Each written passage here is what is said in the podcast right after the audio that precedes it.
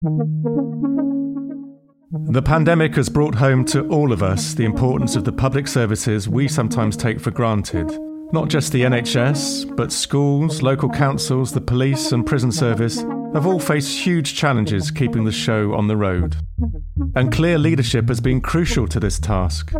Now, more than ever, our public services need great head teachers, chief constables, great prison governors, and hospital directors.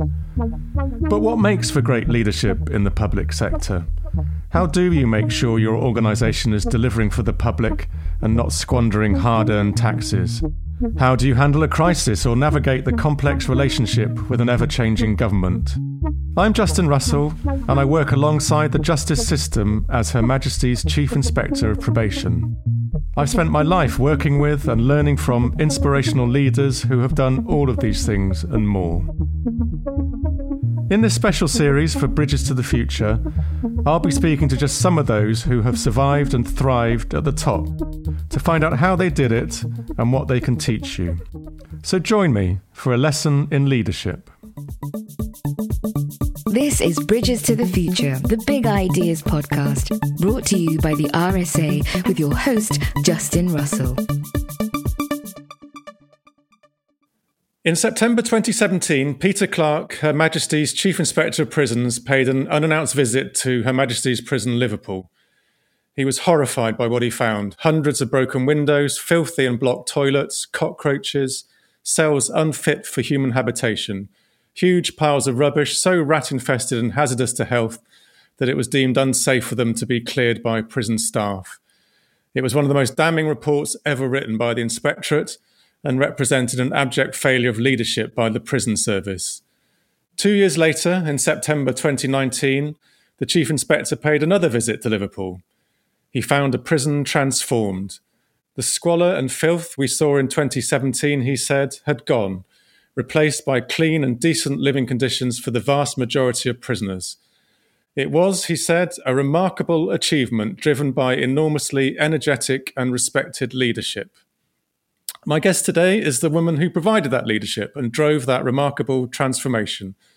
The first Asian woman to govern a prison in England and Wales, and a charismatic leader who spent much of her career doing one of the toughest leadership jobs in the public sector.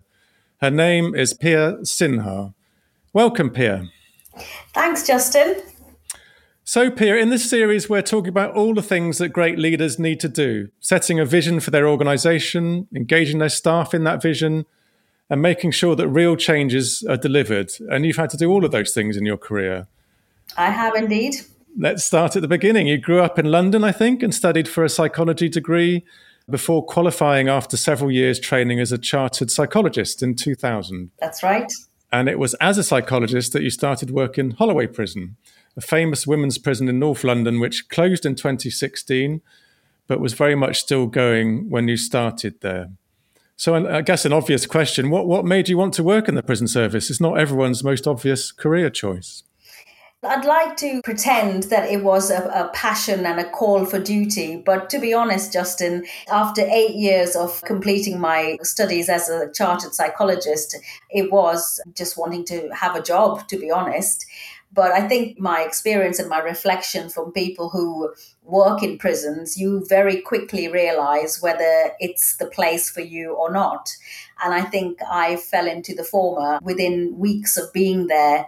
I kind of loved it and I felt that I could really do some good work here. So um, it was a baptism by fire, but it wasn't a premeditated passion or desire to work in prisons that took me there. It was probably like most students, hungry students after eight years of study and needing to find a full time job. And that's how I found myself. So more by luck than any judgment, I, I guess, is the honest answer. And, you know, you and I have been into many prisons in our time, but for those listeners who haven't ever been into a big Victorian local prison, what does it feel like for the first time to walk into a, an institution like that?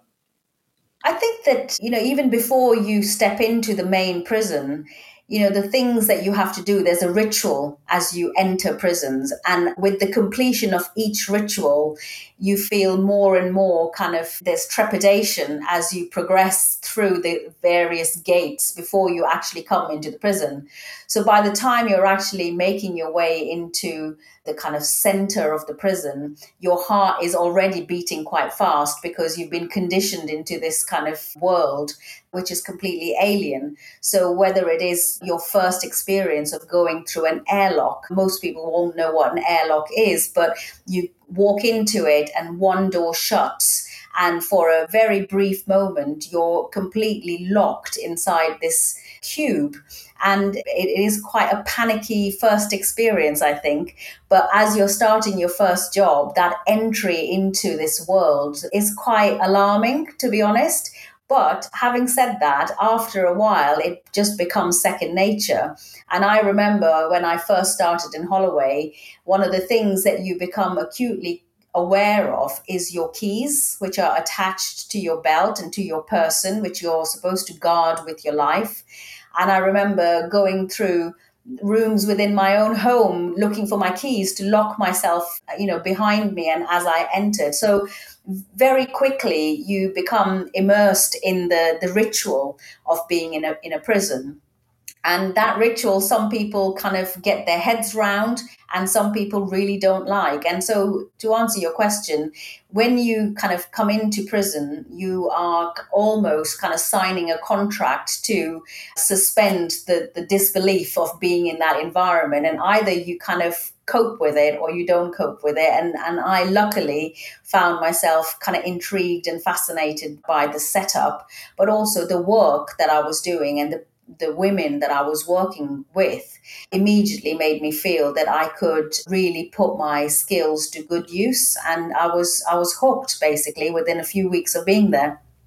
So, say a bit more about what you do as a psychologist in a prison. You're, you're working on a one to one basis with prisoners, are you? Yes, that's right. So, I started in Holloway as a counselling psychologist, and the main remit of my my service was to provide crisis counselling to women who were distressed and traumatized. I think at that time in the late nineties, there was an awakening to the fact that people who end up in prison are not just there to rehabilitate. Of course, that's the primary purpose, but also recognizing that with women in particular, that being incarcerated was a highly traumatic experience. It represented a period of crisis for them, and that there were high levels of self harm and suicide within women prisons, certainly, which needed addressing. And my service was set up in Holloway Prison to not necessarily look at offending behavior, but look at how you worked with women in trauma to get them to a place where they might be ready to address some of their offending behavior because you can't kind of work with people who are so highly traumatized that they won't engage in that process. So my service was set up with those women in particular Holloway was a remand prison. So you were getting women coming into custody, some for the very first time. And that's when they are at their worst moments. And, and that's the service that we provided. We went up to see them proactively and tried to engage them in crisis intervention counselling and help them through their first few days and weeks in custody.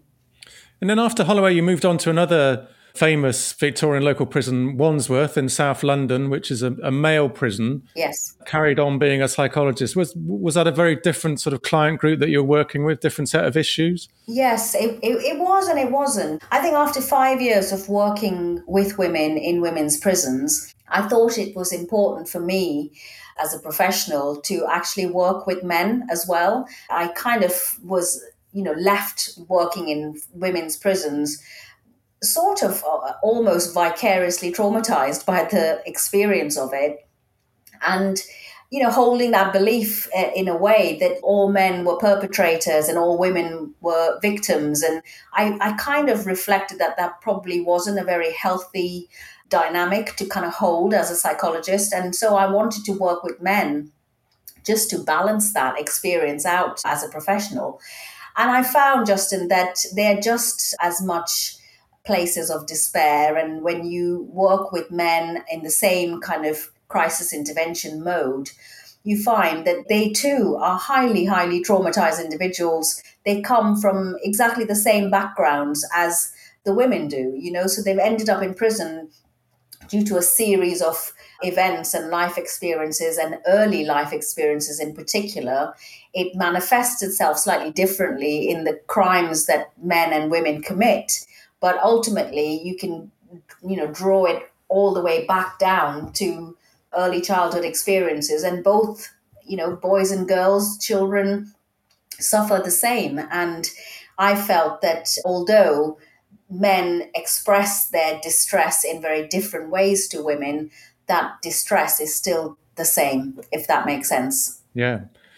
And then after six or seven years, I think it was, as a psychologist, you, you moved into a management role, moved into a leadership role. Was that a conscious thing? Did you find yourself becoming interested in, in becoming a leader?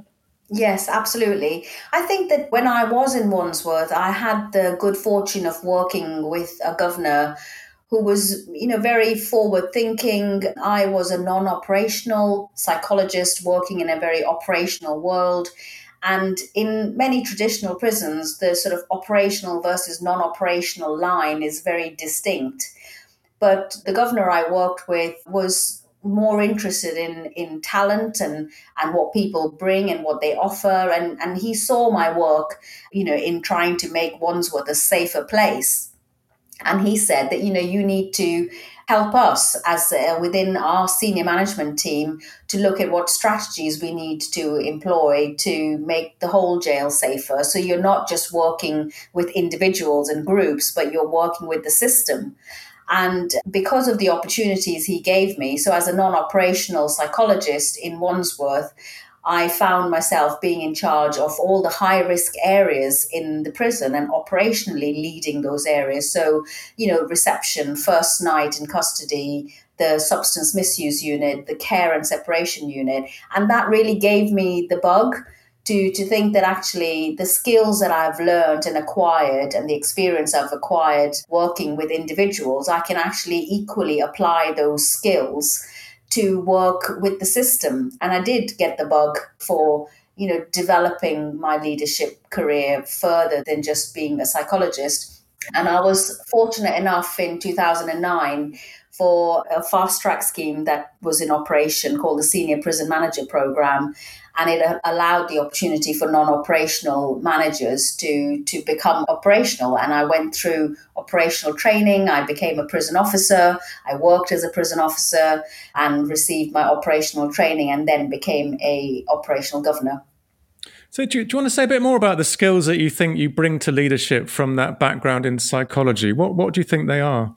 I think that on reflection the skills that are transferable as a psychologist, which I still use now, is probably the ability to kind of take a little bit of a step back and be able to formulate quite clearly and accurately what might be wrong what is actually going on. You know it, being a psychologist really helps you hone in on your analytical skills and i think that really helps so whichever new position I go into, one of the first things I try and do is to get a real sense and feel of what is misfiring here, what's not working, what's feeling maladaptive. And, and also, I think that the, the, the skills as a psychologist are about how do you really relate to people? You know how do you actually understand not people just as individuals but the collective where is their beating heart what what is kind of empowering them, what motivates them, what disempowers them, what disengages them. And you get a picture, I think, of the whole organization. And once you have that clear picture, you can then start working quite systematically in saying, well, what does it need and how do we fix it? But also, not only what does it need and how do we fix it, but how do I bring the group of individuals that will enable all of that change to happen to, to feel that they're working with common purpose to kind of fix this together. You know, how do we fix this problem that's ours together?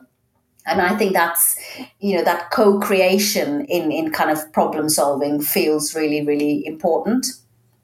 You mentioned the governor at Wandsworth being a key influence on you. Were there other leaders that you've learnt from, or leadership books or theories that you've been able to particularly relate to?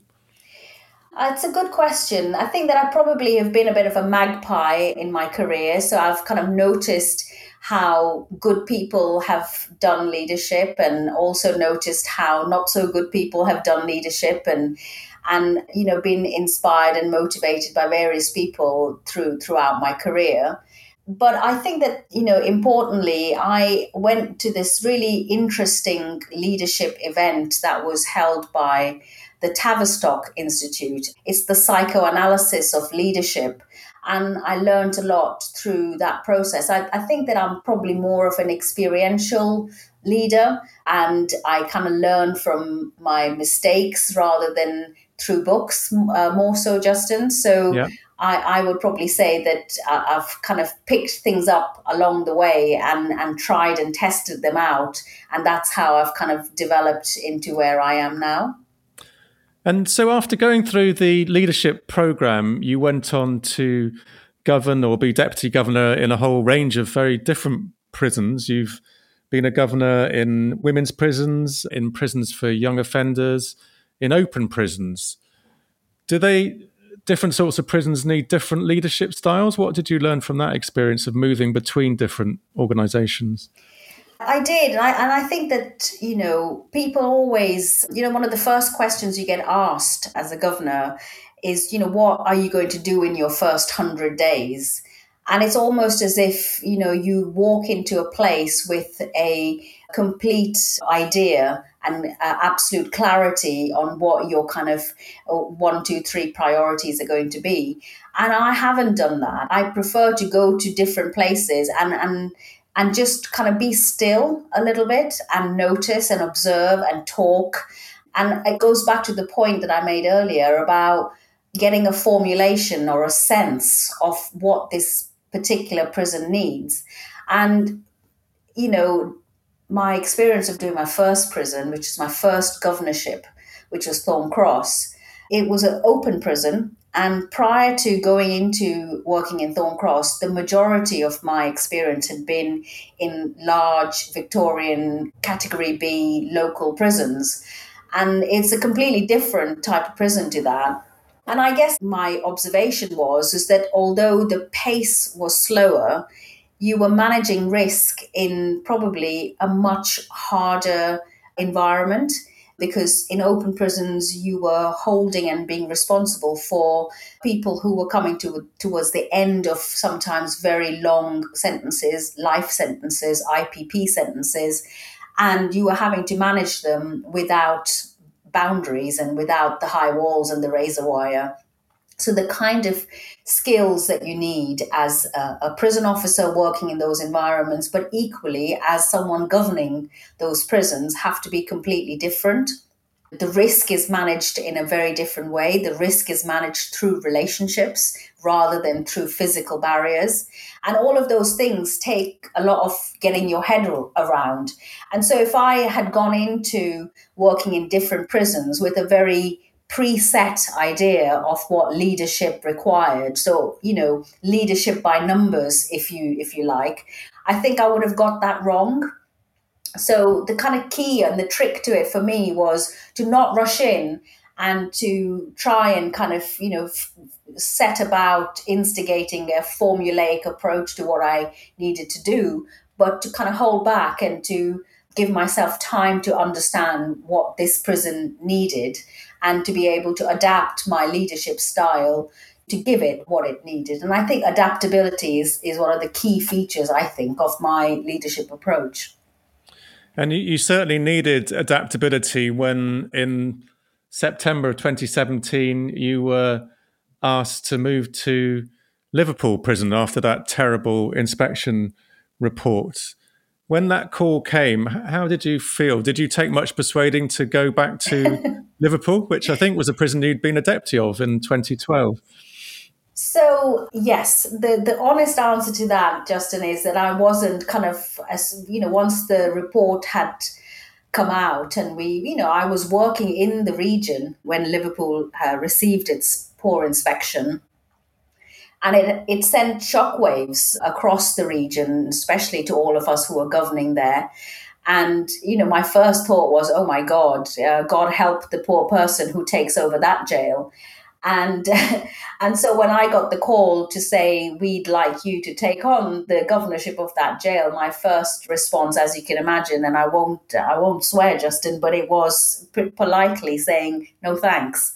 However, I I did get the hard sell and when I really kind of took time to reflect, because I said I needed time to think about it, and I did, I did think about it. And I reflected on my time there as deputy governor. And I look back on the two years that I was at the DEP there very, very fondly. I loved working in Liverpool, and there was something about Liverpool, the people, the staff, and actually the men who we were looking after. There was something quite unique and special about that, that prison. And I realized that if someone was to have a hope in hell in turning that prison around, it needed to be someone that the staff knew and trusted and felt that they could get behind. I think that, you know, it's probably hard to explain, but when you work in a prison, it becomes part of you, it becomes an extension of your family. And when you do get such a public kind of fall from grace, and, and, and Liverpool had, it really, really emotionally affects people, you know, and I knew that they would be hurting and I knew that they'd be hurting really badly. And if there was someone that came in who was a new face that they didn't know, that they didn't trust, that didn't actually understand what the emotional impact would have been for them, they would have had a really tough job turning that jail around. And in the end, I was persuaded by that. And that's when I decided that I would do it. But I also said that I needed to be able to do it in my terms. I also knew in quite an opportunistic way that I had the eyes, ears of the senior leadership. So if I said that I needed this and I wanted this and I, you know, I, I, knew that the barriers that we normally would not have to go through to get what you want as a governor to make the changes that you need to make in your jail, I knew that those barriers would not be so high, and it was a opportunity to kind of take advantage of that. To be honest, to get what I needed to get to make the jail better. Yeah, but having said all that, you were still inheriting a prison which, from all accounts, was in a very bad way. How do you even start with a leadership job like that? Where where do you focus your early priorities? Again, I think that you know my first day in Liverpool, what I did was walk around the prison. I wanted to see it for what what it was, and to in some ways to hold that picture in my mind. And walking around B wing, which was one of the wings that was very very severely criticised I, it, it was it's hard to describe what that felt like because four years ago when I worked there, it was in, in an okay state. And to see how badly it had deteriorated really affected me. And I almost kind of moved me to tears. But it gave me an idea of, of the scale of the task. I, I completely kind of remember feeling quite overwhelmed and thinking, how on earth am I going to do this? But then I, I think what gave me some hope was actually speaking to the staff, and they looked like they were rabbits in headlights. They looked beaten, they looked defeated, but there was a part of them that really had a bit of fight in them and they wanted to prove the world wrong. They wanted to come out of this fighting. There was a bit of spirit left in there, and they wanted the opportunity to make this right. And I thought that, well, if I've got that and I've got that behind me, I can kind of do a lot because you can sometimes go into a prison and the staff group don't care and they don't really want to make anything better because they've given up on it but there was still a very strong beating heart in Liverpool. And I knew that you know, with that, there's a lot we could do. There were people who were really willing to roll their sleeves up and make this happen. And so I, you know, when I had my first, so what happens when you become a governor, new governor, you always hold a full staff briefing with your staff within the first sort of 24, 48 hours of, of kind of arriving there. And it was a kind of, this is a line in the sand kind of moment. And I said, whatever the past has been, we do need to draw a line under it. We need to acknowledge our responsibility in kind of getting us where we have, but we now need to roll our sleeves up and and work out how we do this. But we all need to do this together. And there was not a single person in that room that said, Well, I'm not up for that. And the people that weren't up for it because they were tired and they were fatigued and, and didn't kind of couldn't see the wood for the trees needed to kind of leave. And I was able to make those decisions. So what I was left with was a team of people, especially senior leadership team, those who were new and those who were already there, who were up for it. And I knew that if I had that team behind me and I had the staff group behind me, there wasn't a lot that we couldn't do. Did you have to change a lot of the senior team? I did. did. I did. Yeah. I have. To, I had to change, and that was where, you know, it really helped to have the backing of my sort of senior leaders who were up for it, you know. And it was it wasn't it, they weren't sort of horrible conversations. They were just honest conversations. And I sat and had one to ones with my senior leadership team, and I said, you know, this is our task ahead. This is going to be bloody hard work. Are you up for it? Do you have the energy for it? Because if you don't, no one's going to hold that against you. But what we will need to do is to move you somewhere where you can kind of carry on you know, repairing and rebuilding your career in a different direction because what Liverpool needs is, you know, everything that you've got. And are you up for it? And so there were a number of people who weren't and were moved and and I got some new good people in and the team together what I had in my senior leadership team was it was a team that were absolutely raring to go and that's what made the difference to be honest. How about the prisoners? Because you needed to get them to buy into the project as well, I guess, and, and believe that things would be better. What, how, how did you engage with them? I think that some of it was about getting them to feel ownership of their own prison. You know, so prison is a community, it's one community comprising of the people that you look after and the people that do the looking after. And I guess what I created was a sense of this is ours. And it's, you know, the bottom line was that prisoners were bored. They were bored. They were fed up. They, you know, obviously were living in terrible, in uh, a terrible environment. But a lot of the time they were behind their doors. And, you know, the best way to really engage people is to get them involved. And we got them involved in fixing and cleaning and making the jail theirs. And you know and i think that there was you know there was we had an estates group that was struggling with not having enough staff. You had a prison that was falling to bits but you had about a thousand men potentially who wanted to come out and be out of their cells and be engaged in some meaningful purposeful activity. And it felt like a no-brainer to kind of put all our resources together and, and use their skills to help the estates team that was feeling completely overwhelmed by the job in hand. And all of us sort of worked together. So in you know we initiated cleaning parties and work parties and painting parties. And you'd walk around the jail and prison and i know justin you visited but everyone was mucking in together and everyone was working together in terms of this was project liverpool. And everyone had bought into project liverpool so very soon, you know, the prisoners were kind of, it became a, a, bit of a virtuous cycle. So one of the things that we did was because all the windows were broken and it was going to take time. So we received a lot of money to refurbish windows and to kind of put them in, but that took time. But in the meantime, we got a working party set up with our prisoners who were fixing perspex onto our windows. And the perspex initially, no sooner would they put them up, they would get torn down because it didn't offer any ventilation. So we had ideas from the prisoners to say, well, how do you increase ventilation? And they, they designed a perspex window, which actually had a little fan within it, a very crude mechanism, but it worked. And they went round, we, we kind of fashioned these perspex in our workshops. They then got fixed by the, the men.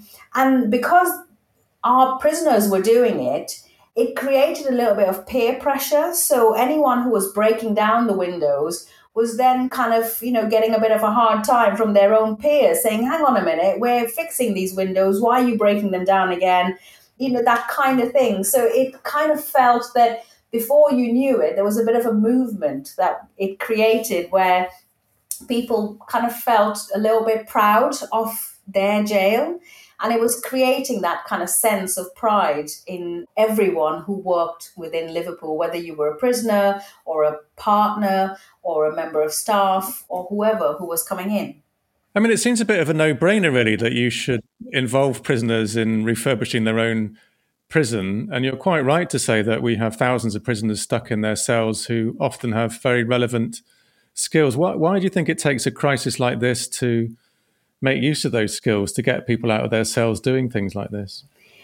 Well, I mean, I think the, the thing about crisis is is that it it does have that sort of galvanizing effect, but you've got to be alive to the fact that these are opportunities, and I think that this is this is what I came into Liverpool doing is that seeing everything as an opportunity and a possibility, you know maybe some people don't. I think that there is a you know i'll give you an example justin. You know for ages for ages and ages even when i was deputy there the narrative around liverpool because it was an old victorian building was oh the electrics are really old and ancient and so we can't really give everyone a kettle in their room because that's just going to blow all the electrics. And i said well have we actually tried this you know, we've got new style kettles that are very low voltage. Let's see whether that's going to actually have an impact because let's face it, what's the worst that can happen?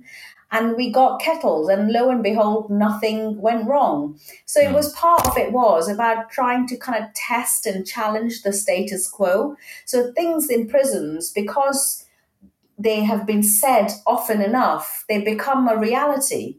And what you need to do, and what actually happens in a crisis, is that you kind of become your appetite for risk becomes greater because you've got not much to lose. So you take make decisions that you may not have other times, or you would have kind of you know double guessed yourself, or stopped yourself, or you know inhibited those kind of responses. We just just said yes to a lot of things and said let's just try it and see what happens.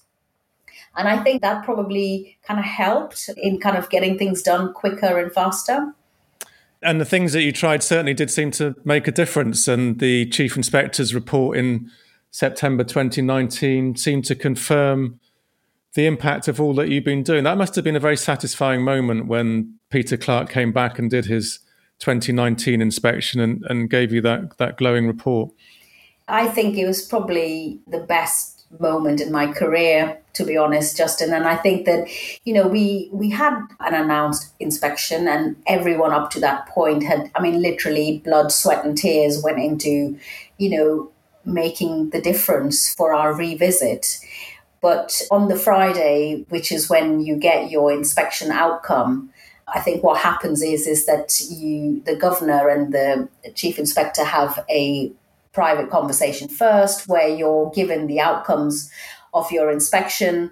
And I remember sitting there and we were given the, I mean, I was getting, I was sort of in a bit of a daze, to be honest, but respect, which was one of the four healthy prison tests, which was the one that Liverpool got slammed for most of all. It got a one, which is the lowest you can get when the inspector said to me, Well, for respect, you've got a four.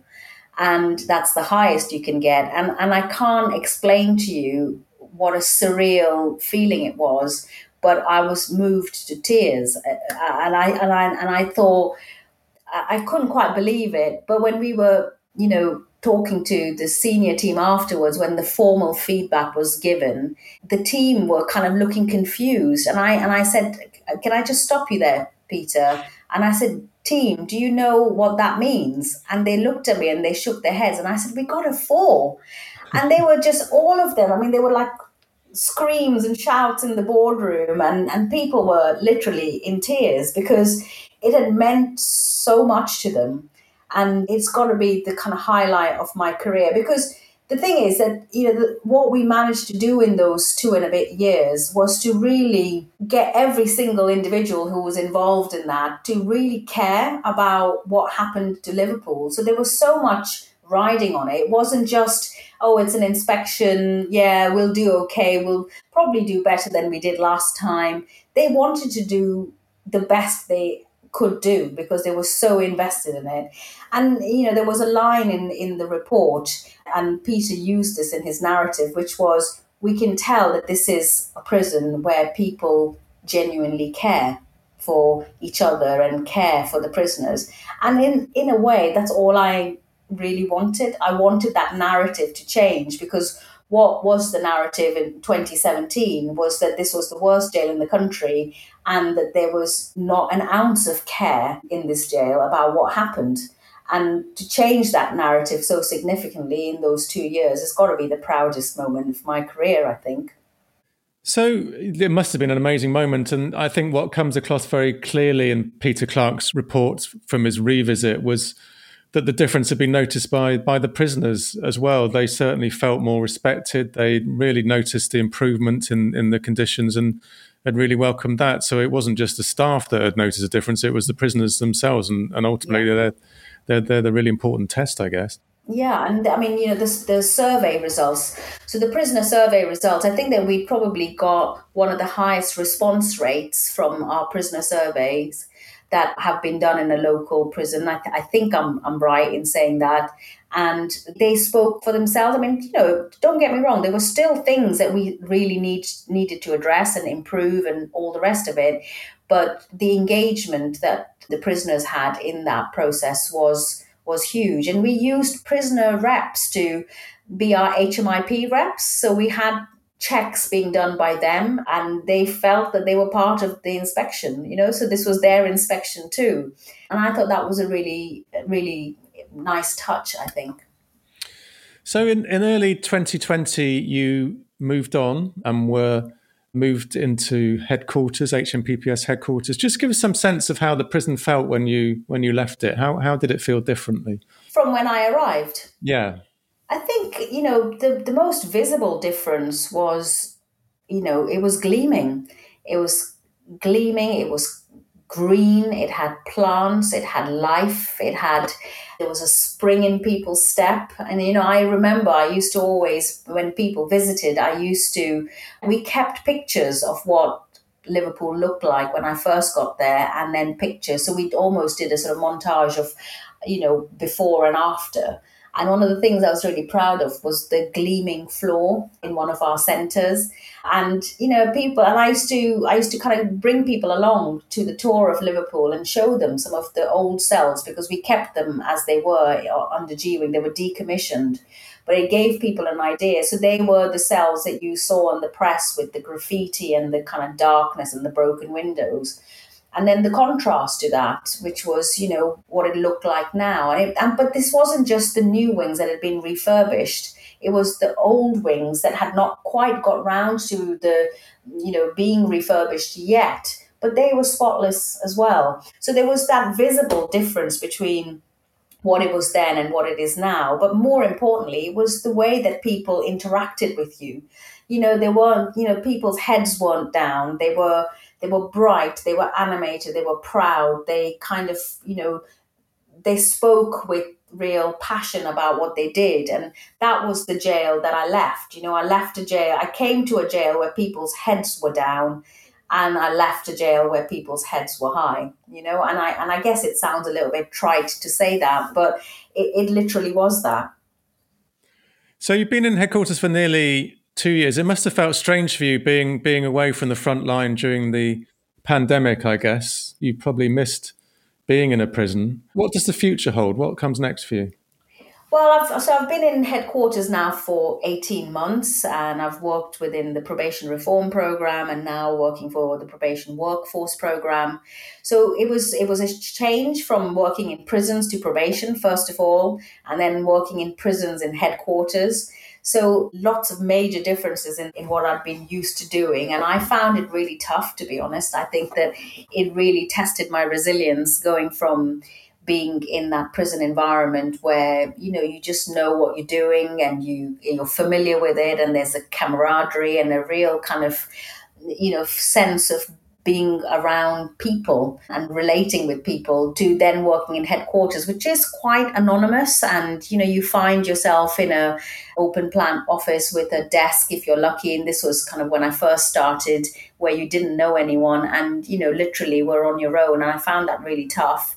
And then from that very quickly to going into a into a pandemic where i found myself working from home in my living room. So within the space of a few months, I had gone from being the governor of Liverpool, what a, a, completely immersive experience that was, to finding myself completely on my own in my flat. And I, I kind of found that really tough, if I'm, if I'm really honest. I found that really, really tough. And I think if we're allowed to talk about the future, you have a new role coming up, which in some ways is going right back to the, the start. Yes, it's right back to the start. And so as of November, I am going to take up post as the director of women in HMPPS. And I am absolutely delighted to be doing that role. I think that I've had my eye on that role for a long, long time. And I thought that, you know, one day that's what I would like to do. And that's so, so my, in my remit, I will have all the women's prisons, so that's 10 public sector prisons and two private prisons across the country. But uniquely, this role uh, is combining the work of prison and probation under one sort of senior SCS and that's going to be really big but also makes such sense to combine sort of prison probation. So you know you've got women in the criminal justice system under one kind of controlling mind as it were. And i think that that would be it's a real opportunity to kind of almost pilot how a one hmpps approach can work so a lot riding on it but it's an honor for me really justin to be director of women because 22 years ago that's where I started as a psychologist yeah. working in Holloway prison. So it feels a bit like I'm going back home. Yeah. Well it sounds like a fascinating role Pia and best of luck with it. I'm sure you'll be great. And and many thanks for talking to us today. It's been fascinating hearing about your career and your achievements. Thank you for for sharing that experience with us oh it's a pleasure thanks for having me we are the RSA. We enable the game changers of today to shift systems, challenge norms, and create impact where it's needed most. Visit thersa.org/approach to find out how. And let's make change happen.